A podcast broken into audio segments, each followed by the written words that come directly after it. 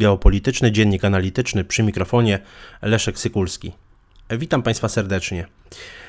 Władze stanu Uttar Pradesz w Indiach, najbardziej zaludnionego stanu z tego państwa, przyjęły projekt ustawy, zgodnie z którym każdy, kto będzie posiadał więcej niż 2 dzieci, będzie pozbawiony wszelkich świadczeń socjalnych, zasiłków, a jeśli pracuje w sektorze publicznym, również może zostać pozbawiony pracy.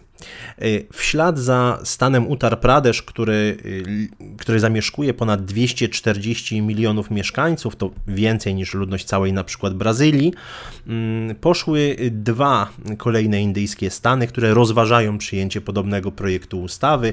Mówię tutaj o stanie Gujarat i stanie Assam. To nowe prawo ma dopuszczać stosowanie sterylizacji jako środka kontroli populacji. Nie sposób nie zauważyć tutaj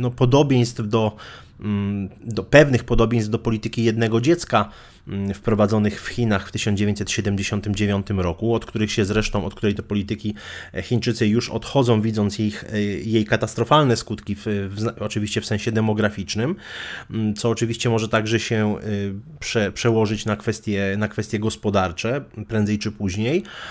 Natomiast te oficjalne, powiedziałbym, takie przyczyny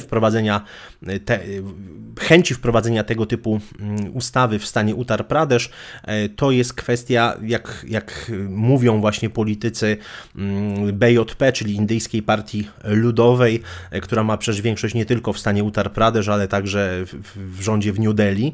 Jest to reakcja na, cytuję, ograniczenie zasobów ekologicznych i ekonomicznych.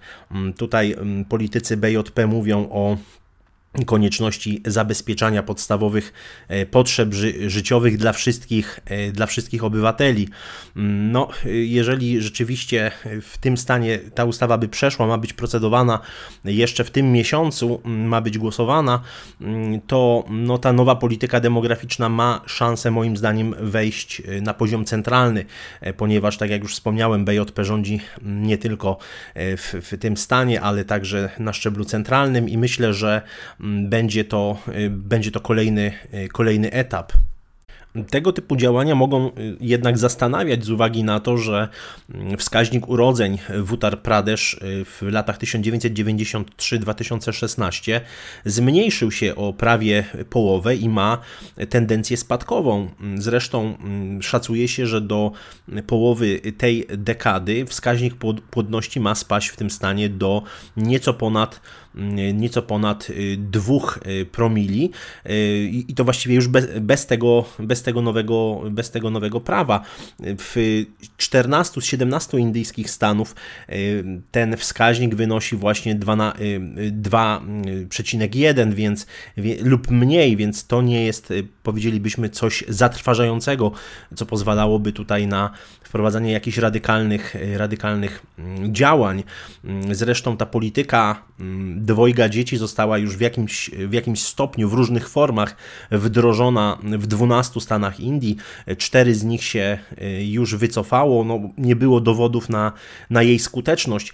Część analityków twierdzi, że ten projekt jest motywowany politycznie z uwagi na to, że takie stany jak Uttar Pradesz czy Assam zamieszkuje całkiem spora mniejszość muzułmańska, która przez oczywiście BJP jest traktowana bardzo niechętnie i jest postrzegana jako zagrożenie z uwagi na wysoki przyrost naturalny wśród kobiet muzułmanek. I tutaj często politycy właśnie BJP mówią, że ludność hinduistyczna będzie narażona na utratę czy to surowców, czy na ponoszenie kosztów finansowych z uwagi na, jak to sami mówią, na ten nadmierny przyrost naturalny wśród muzułmanów. Wspomniałem o Chinach, o polityce jednego dziecka. Warto tutaj przywołać ten przykład, ponieważ w październiku 2015 roku Pekin ogłosił decyzję o złagodzeniu tych zasad planowania rodziny i kontroli właśnie urodzeń i wprowadzono prawo, które zezwoliło mieszkańcom na posiadanie dwojga potomków.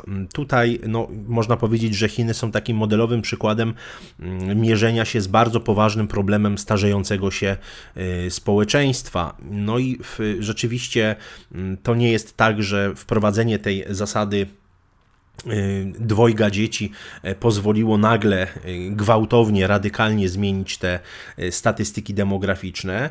Warto tutaj wspomnieć, że początkowo w 2016 roku odnotowano niewielki wzrost, natomiast dalej ta liczba porodów zaczęła ponownie spadać. Na przykład w 2019 roku w Chinach urodziło się nieco ponad 14,5 miliona dzieci. To dawało przyrost urodzeń na poziomie 10,5 na 1000 mieszkańców, ale był to najniższy współczynnik od roku 1952. Natomiast w tym roku, w 2021, chińskie władze zezwoliły już obywatelom na posiadanie trójki dzieci, co jest oczywiście tym pokłosiem tych trendów, o których właśnie wspomniałem.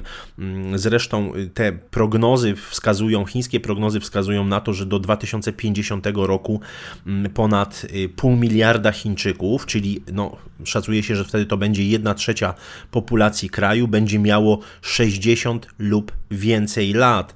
No i rzeczywiście to, tak jak powiedziałem, to pozwolenie na posiadanie więcej niż jednego dziecka wcale nie odwróciło tego trendu. Szacuje się, że określa się, że tymi najważniejszymi problemami, które powodują niechęć młodych Chińczyków, aby posiadać duże rodziny, jest po pierwsze wzbogacenie się społeczeństwa, po drugie chęć wygodnego życia, także kwestia wykształcenia Chińczyków, którzy coraz bardziej stawiają na karierę, a wśród osób gorzej sytuowanych to jest kwestia wysokich kosztów wychowania, wykształcenia dzieci i utrzymania się także w dużych miastach. Warto spojrzeć na trendy demograficzne w Polsce, ponieważ nasz kraj również ma spore problemy w tym zakresie. Zgodnie z danymi Głównego Urzędu Statystycznego liczba ludności Polski zmniejsza się systematycznie od roku 2012. Warto wspomnieć, że takim nieznacznym wyjątkiem był rok 2017, ale to było naprawdę niespełna 1000 tej różnicy i na korzyść oczywiście, jeśli chodzi o różnicę między liczbą urodzeń a liczbą zgonów, natomiast systematycznie od ponad 8 lat mamy do czynienia z tym trendem ujemnym. W roku 2020 liczba urodzeń była niższa od liczby zgonów o ponad 122 tysiące.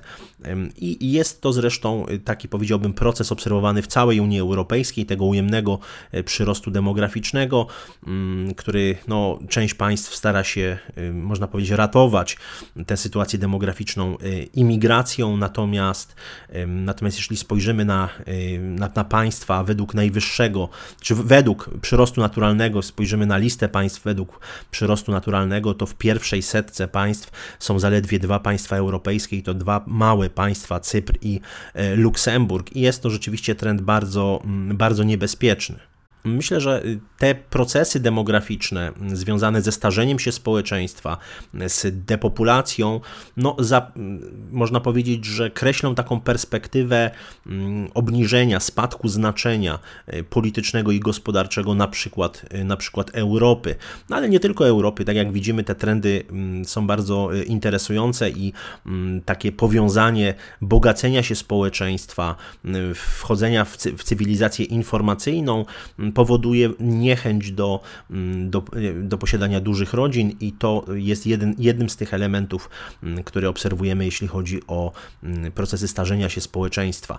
Dziś nie wiemy, czy nowe technologie, czy wysokie technologie, sztuczna inteligencja będą w stanie zrekompensować właśnie ten ujemny przyrost naturalny i zahamować spadek znaczenia gospodarczego i politycznego tych państw, które odnotowują właśnie niski poziom przyrostu naturalnego.